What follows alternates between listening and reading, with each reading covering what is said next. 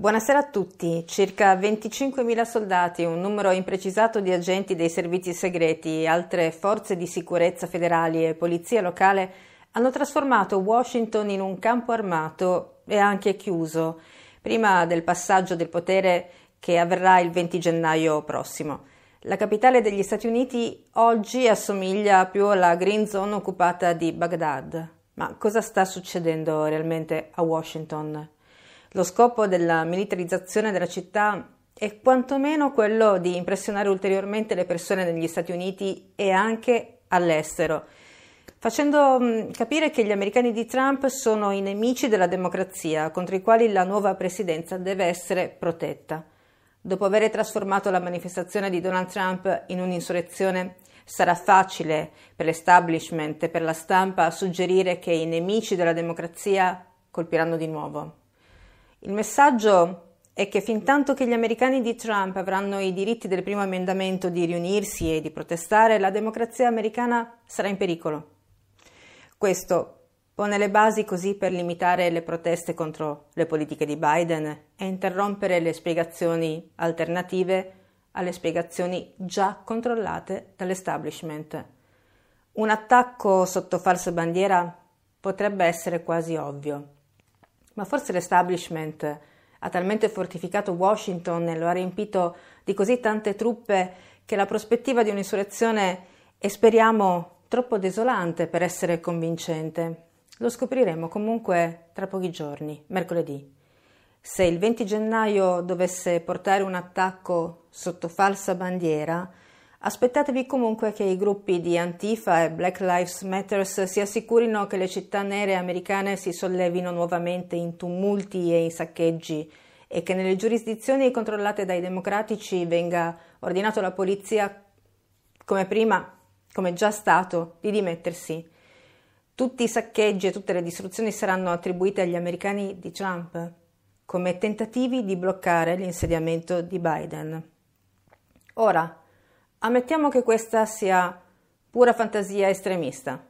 Tuttavia ci rimane comunque una divisione della popolazione forte, in due gruppi di numero approssimativamente uguale, dove un gruppo sta seduto in alto e controlla tutte le posizioni di potere, tutto il denaro che passa, e l'altro è demonizzato ed in gran parte senza nessun tipo di comunicazione, senza nessun tipo di media e senza nessun tipo di social network. Ed è infatti da qui, dalle elezioni americane del novembre scorso, che è iniziata la censura, almeno per quanto ci riguarda, almeno per quanto riguarda il nostro canale YouTube e le nostre pagine Facebook. Siamo stati troppo eh, democratici nel vero senso della parola, evidentemente. Abbiamo rappresentato entrambe le versioni, quella di Biden, ma anche quella di Trump. E allora voglio avvisare tutti che anche noi siamo a rischio chiusura. Le nostre pagine Facebook sono costantemente limitate dalle elezioni americane per l'appunto. YouTube ci ha bannato un video di Roberto Quaglia pubblicato in settembre, ma lo ha cancellato in novembre, dopo le elezioni americane. YouTube ci ha così minacciato di chiusura al prossimo errore, che avverrà per YouTube ovviamente. E noi, anche se non abbiamo nessun finanziatore, anche se siamo una testata giornalistica comunque, regolarmente iscritta al Tribunale di Roma, anche se siamo regolarmente iscritti all'Ordine dei giornalisti italiano, anche se non vi chiediamo soldi continuamente, resisteremo e ricominceremo di nuovo. Sappiamo già cosa significa ripartire. Abbiamo già dovuto gettare le ortiche sette anni e mezzo di lavoro. E ora sappiamo che per noi non sarà così dura come l'anno scorso Costruiremo nuove piattaforme, ce ne faremo una ragione. E se vorrete sostenerci, vi ringrazieremo, perché significa che saprete distinguere tra coraggio e lamentela, tra verità e ricchi giornaloni. Non crediamo sia un caso o una sorta di miracolo che proprio in Italia si sia concentrato negli ultimi mesi ogni possibile tipo, genere e varietà di censura. L'Italia è troppo legata agli Stati Uniti d'America è intrecciata inesorabilmente ai suoi poteri nascosti. È una sua colonia e ne rappresenta lo stato più profondo. Se tutto questo lo trovate rivoltante, pericoloso e non democratico, se lo trovate insultante per la vostra intelligenza, pregiudizievole per il vostro comune futuro, allora organizzatevi per sostenerci. Noi, Messora, contro TV, chi volete, basta che lo facciate.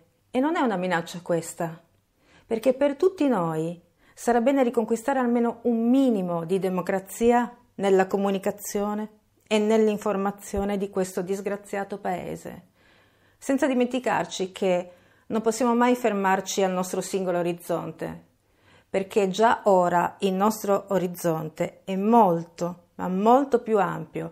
La posta in gioco è alta per noi e per il nostro paese se vogliamo che questo benedetto paese ritorni ad essere il bel paese. E grazie a tutti e buona visione e buona serata.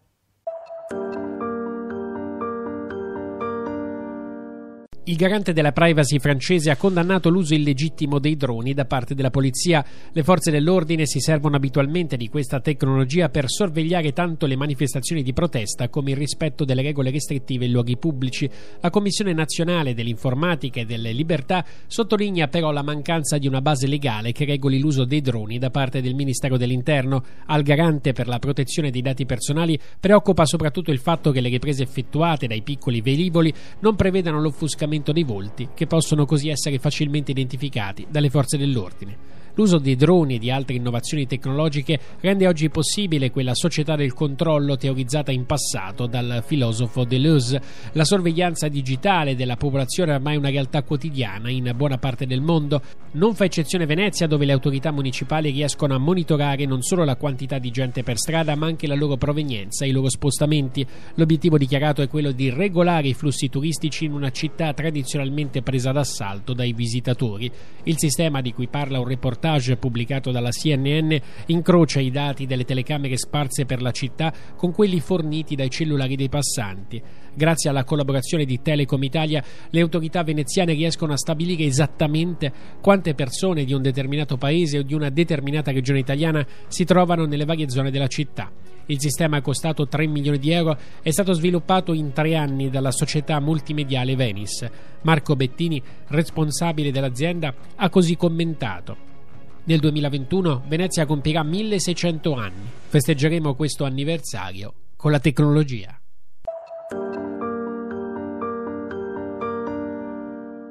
La stampa alternativa anglosassone inizia a parlare dell'iniziativa dei ristoratori italiani.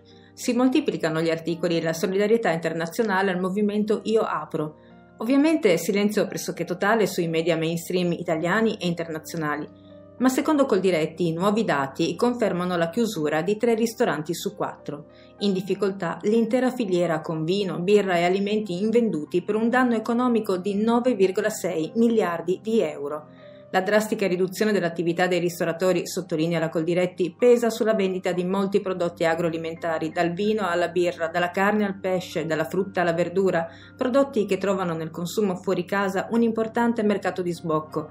In alcuni settori, come quello ittico e vitivinicolo, la ristorazione rappresenta addirittura il principale canale di commercializzazione per fatturato.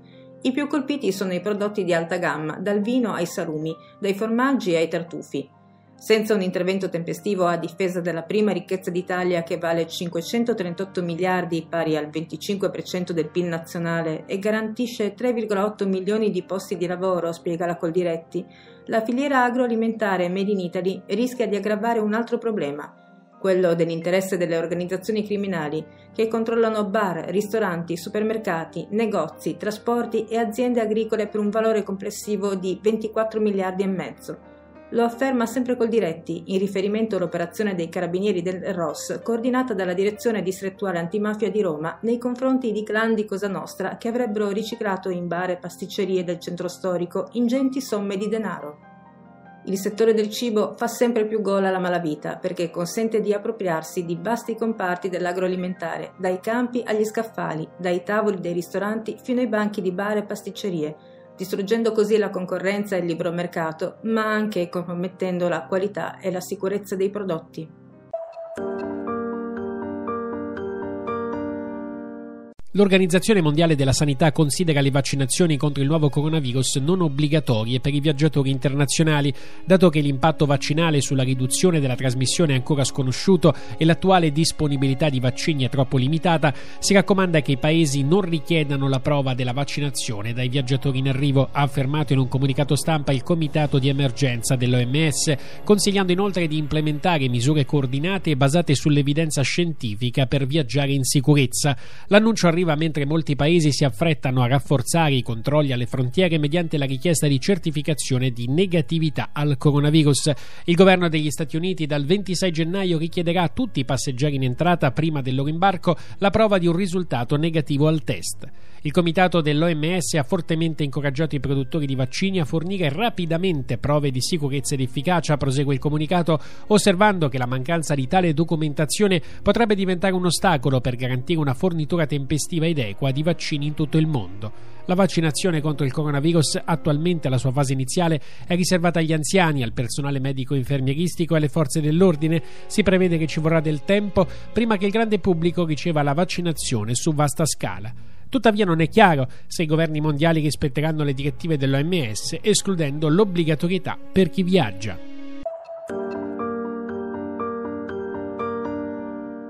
In un editoriale pubblicato sul Corriere della Sera, Mario Monti suggerisce i temi che un eventuale governo Conte-Ter dovrebbe affrontare Temi che, per usare le sue parole, solo in Italia sono considerati tabù e che tutti i partiti pavidi non osano neppure pronunciare, imposta ordinaria sul patrimonio, imposta di successione, imposizione sugli immobili e aggiornamento del catasto, imposizione sul lavoro, eccetera.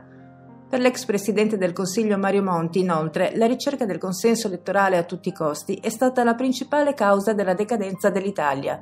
La più grande colpa dei partiti sarebbe dunque, secondo Monti, quella di ascoltare i propri elettori e di temerne il giudizio in sede elettorale, vale a dire di rispettare le basi della democrazia.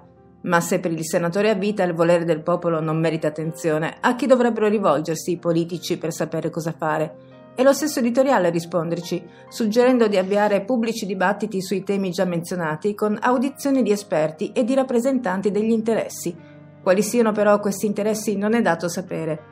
Esperti dunque come quelli di cui il governo Monti si avvalse per imporre riforme che nessun partito avrebbe mai osato chiedere. Riforme volute dall'Europa, dai mercati, ma di sicuro non dal popolo.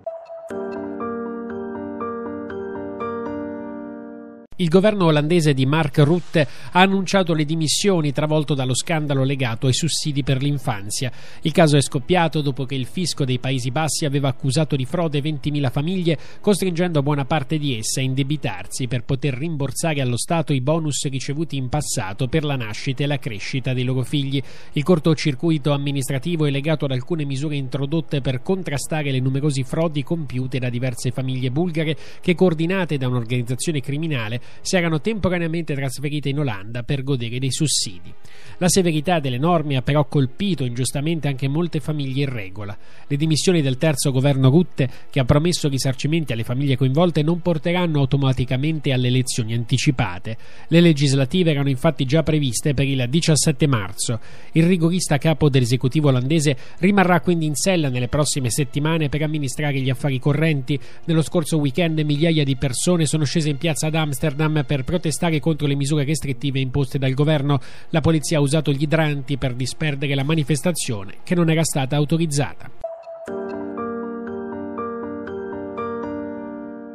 In extremis, l'amministrazione Trump ha annunciato una raffica di nuove misure contro la Cina. Torna sotto i riflettori il Mar Cinese meridionale. Dopo le sanzioni introdotte a settembre contro la China Communication Construction Company, il Dipartimento di Stato americano ha annunciato restrizioni sui visti a individui della Repubblica Popolare Cinese, inclusi i dirigenti di imprese statali, funzionari della Marina e membri del Partito Comunista Cinese, che sarebbero responsabili o complici dell'espansione, costruzione e militarizzazione su larga scala di avamposti contesi nel Mar Cinese meridionale. Le restrizioni sono estendibili con effetto immediato anche ai familiari. Inoltre si allunga la lista nera delle aziende accusate di supportare l'esercito cinese. Secondo il Dipartimento del Commercio, il colosso petrolifero China National Offshore Oil Corporation, coinvolto nelle esplorazioni energetiche nelle acque contese, verrà sottoposto alle stesse misure restrittive sull'export americano già previste per Huawei. Il Consiglio per la sicurezza nazionale ha declassato un documento programmatico sulla strategia americana nell'Indo-Pacifico in cui la Cina viene citata come la minaccia regionale numero uno, seguita dalla Corea del Nord. Contestualmente sono state rese note ulteriori misure che rendono più facile al governo federale bloccare le importazioni di tecnologia software e hardware dai paesi considerati un pericolo per la sicurezza nazionale. La stretta sull'high tech cinese è stata rinforzata con l'inclusione di Xiaomi, da novembre terzo produttore mondiale di smartphone, tra le aziende off limits per gli investitori americani a causa dei presunti legami con l'esercito cinese. Solo mercoledì scorso Washington aveva bandito completamente l'import di cotone e pomodoro dallo Xinjiang per crimini ritenuti contro l'umanità. Tuttavia, secondo l'ultimo report presentato da Bloomberg, l'approccio risoluto di Trump negli ultimi quattro anni non è riuscito a danneggiare in modo significativo l'economia di Pechino. I dazi sono costati a Washington circa 250.000 posti di lavoro, mentre la resilienza della potenza manufatturiera cinese si è potenziata, accelerando così il processo verso l'autosufficienza tecnologica del gigante asiatico.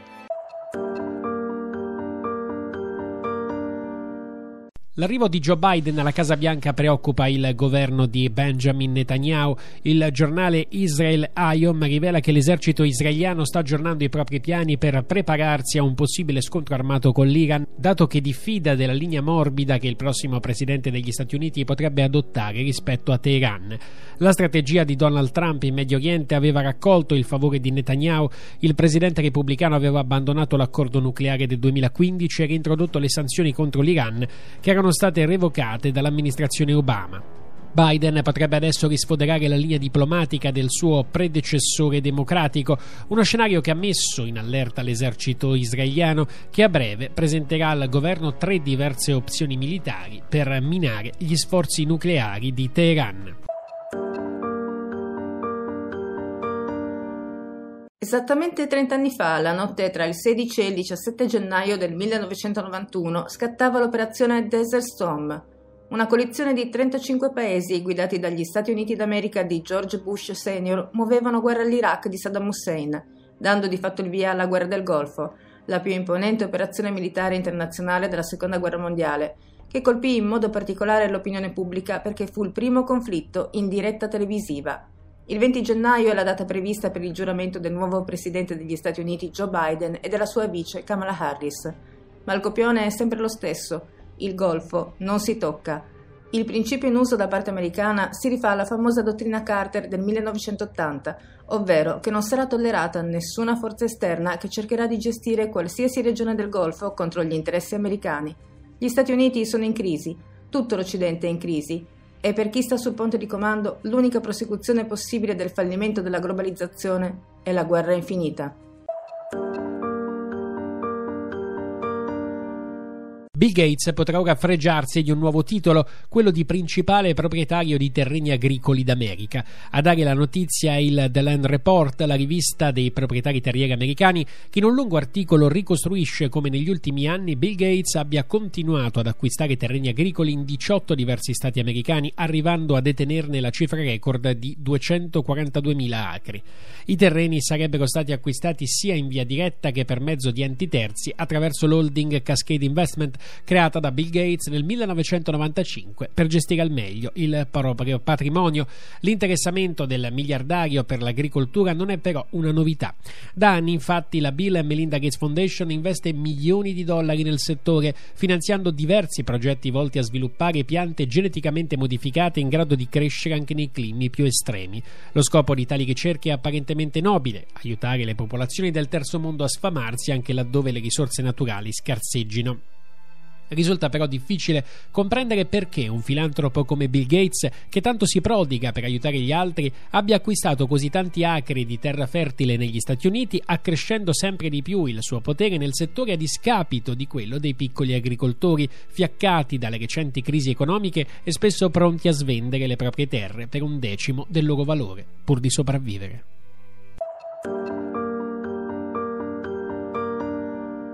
La più grande comunità linguistica russa al di fuori della Federazione russa, in Ucraina, non potrà più parlare russo negli uffici, nei negozi e nei locali pubblici.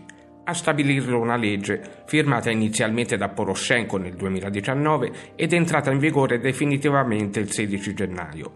previste sanzioni di circa 280 dollari e l'impiego di funzionari pubblici preposti esclusivamente al controllo dell'effettiva applicazione della legge. Il capo della diplomazia russa, Sergei Lavrov, si è appellato all'UNESCO perché non ignori una così evidente privazione dello spazio educativo dell'apprendimento della lingua russa. Secondo un censimento del 2001, il 29,3% della popolazione ucraina è russofona. Un'indagine svolta dall'Istituto internazionale di sociologia di Kiev nel 2004 ha rilevato che il 43-46% della popolazione parla russo fra le mura di casa, comprese quelle del presidente Zelensky. Alexei Navalny è stato arrestato per 30 giorni, così ha deciso il tribunale di Kimki. Domenica 17 gennaio è stato fermato all'aeroporto di Sheremetyevo a Mosca dopo l'arrivo dalla Germania. Secondo le immagini dei media, le stime dei sostenitori che hanno atteso Navalny all'aeroporto vanno dalle 500 alle 1000 persone, non oltre. Navalny in Russia ha due precedenti penali. Il primo è il caso Kirovles per l'appropriazione indebita di oltre 16 milioni di rubli e il secondo caso è Yves Rocher, un furto di oltre 30 milioni di rubli. Berlino, dopo il fermo, ha subito chiesto a Mosca il rilascio immediato. Il suo arresto, ha detto il ministro degli esteri tedesco Heiko Maas, è totalmente incomprensibile. Dopo Unione Europea e ONU, anche il ministro degli esteri italiano Luigi Di Maio e il suo omologo francese Le Drian hanno chiesto il rilascio immediato di Navalny. Pronta la replica del ministro degli esteri russo Sergei Lavrov. Certo, ha annunciato in una conferenza stampa l'immagine è importante, ma non siamo ragazzette che si preparano per il ballo, perché siamo gente che lavora e il nostro lavoro è attuare la politica estera russa. Il rilievo acquisito dal caso Navalny in politica estera è artificiale e infondato perché riguarda la nostra politica interna, ha precisato il capo della diplomazia russa. Se in altri paesi la giustizia è subordinata a priorità geopolitiche, sono fatti loro. Da noi il sistema giudiziario ha la precedenza. Lavrov si è poi soffermato sul caso Telegram. So che stanno pensando di bloccare Telegram. Sarà interessante. L'esercito turco, insieme a tagliagole di diversa proveniente ancora presenti nel nord-est della Siria, ha nuovamente tagliato l'acqua potabile nei dintorni della città di Asaka, interrompendo così il funzionamento della stazione idrica di Alluk vicino alla città occupata di Ras al-Ain. Il direttore dell'istituto idrico di Asaka, Mahmoud al-Okla, ha riferito all'agenzia siriana Sana che le forze di occupazione turche hanno impedito ai lavoratori di riavviare l'erogazione, sottraendo l'utilizzo dell'acqua a circa un milione di abitanti abitanti di Asaka e delle campagne circostanti. L'efferato gesto da parte dell'esercito turco di negare il fabbisogno idrico alla popolazione locale si è ripetuto almeno altre 18 volte dall'ottobre del 2019, ma non è l'unica ingiustizia subita dalla popolazione siriana che oltre all'acqua si vede sottrarre anche parte dei propri raccolti. Nella giornata di ieri, fonti locali situate all'estremità orientale del paese hanno avvistato un convoglio di decine di camion scortato dai mezzi blindati affiliati agli Stati Uniti. Uniti. La carovana proveniente da Al-Malikia e diretta verso il confine iracheno trasportava probabilmente un carico di orzo rubato dalle terre siriane. Le fonti hanno riferito e testimoniato che l'occupazione americana sta compiendo un furto sistematico di cereali prodotti dai campi siriani, saccheggiando anche il grano immagazzinato nel silos di Al-Tawiba e nei magazzini della Nama Company. Il martirio del popolo siriano non sembra avere fine. Nel fine settimana scorso in Francia si sono tenute nuove manifestazioni di protesta contro la proposta di legge sulla sicurezza globale. La legge, se approvata, limiterebbe fortemente le possibilità di diffondere immagini che ritraggono le forze dell'ordine in azione. La stessa possibilità che ha consentito al mondo di assistere alle brutalità compiute dalla polizia d'Oltralpe contro i gilet gialli, contro il produttore musicale Michel Zecler e contro gli accampamenti dei migranti. I cittadini francesi non hanno a quanto pare ritenuto soddisfacente la promessa del governo di modificare la legge in questione prima della sua approvazione in Senato prevista per marzo. Così decine di migliaia di persone sono scese in piazza sotto la neve a Parigi e in altre città in difesa dei propri diritti. Le manifestazioni, quasi oscurate dai media mainstream, hanno nuovamente dato vita a scontri con la polizia, che hanno portato al ferimento di diversi agenti e all'arresto di almeno 75 persone. La buona notizia con la quale inizierà il nuovo anno, nonostante la dichiarata pandemia, è la riscoperta della natura. Dalle immagini che ci hanno accompagnato durante il lockdown di diverse specie animali che si sono riappropriate degli spazi cittadini tra strade, marciapiedi e fontane, alla coppia di pinguini dell'acquario di Chicago a spasso per la struttura nei panni dei visitatori, il nuovo anno si è aperto soprattutto l'insegna degli alberi. Da uno studio condotto dall'Università del Vermont è emerso che a distanza di un anno si è passati da un 26% di persone che si dichiarava frequentatore occasionale di un parco a un 70% che ha incrementato il numero di visite nei parchi. In totale l'81% del campione afferma di ritenere più importanti le aree verdi rispetto al periodo ante pandemia. Anche gli stati stanno investendo nella natura. L'Uttar Pradesh, in India, prosegue la piantagione di milioni di alberi per combattere i cambiamenti climatici, mentre il Pakistan ha creato 63.000 nuovi posti di lavoro per piantare 10 miliardi di alberi in 5 anni. Buone notizie anche dall'Africa, dove il Camerun ha ritirato il decreto con il quale aveva dato il via libera al taglio di 68.000 ettari della foresta vergine di Ebo, a nord di Douala. Anche in Italia, secondo paese europeo per la copertura forestale con 11,4 milioni di ettari, pari al 38% della superficie, si punta alla riforestazione con un nuovo programma annuale di 500.000 nuovi alberi all'anno. Tra gli esempi virtuosi, il comune di Capraia in Toscana, che si è reso disponibile a piantare gli abeti natalizi nei parchi pubblici, invitando i cittadini a depositare l'albero presso il magazzino comunale.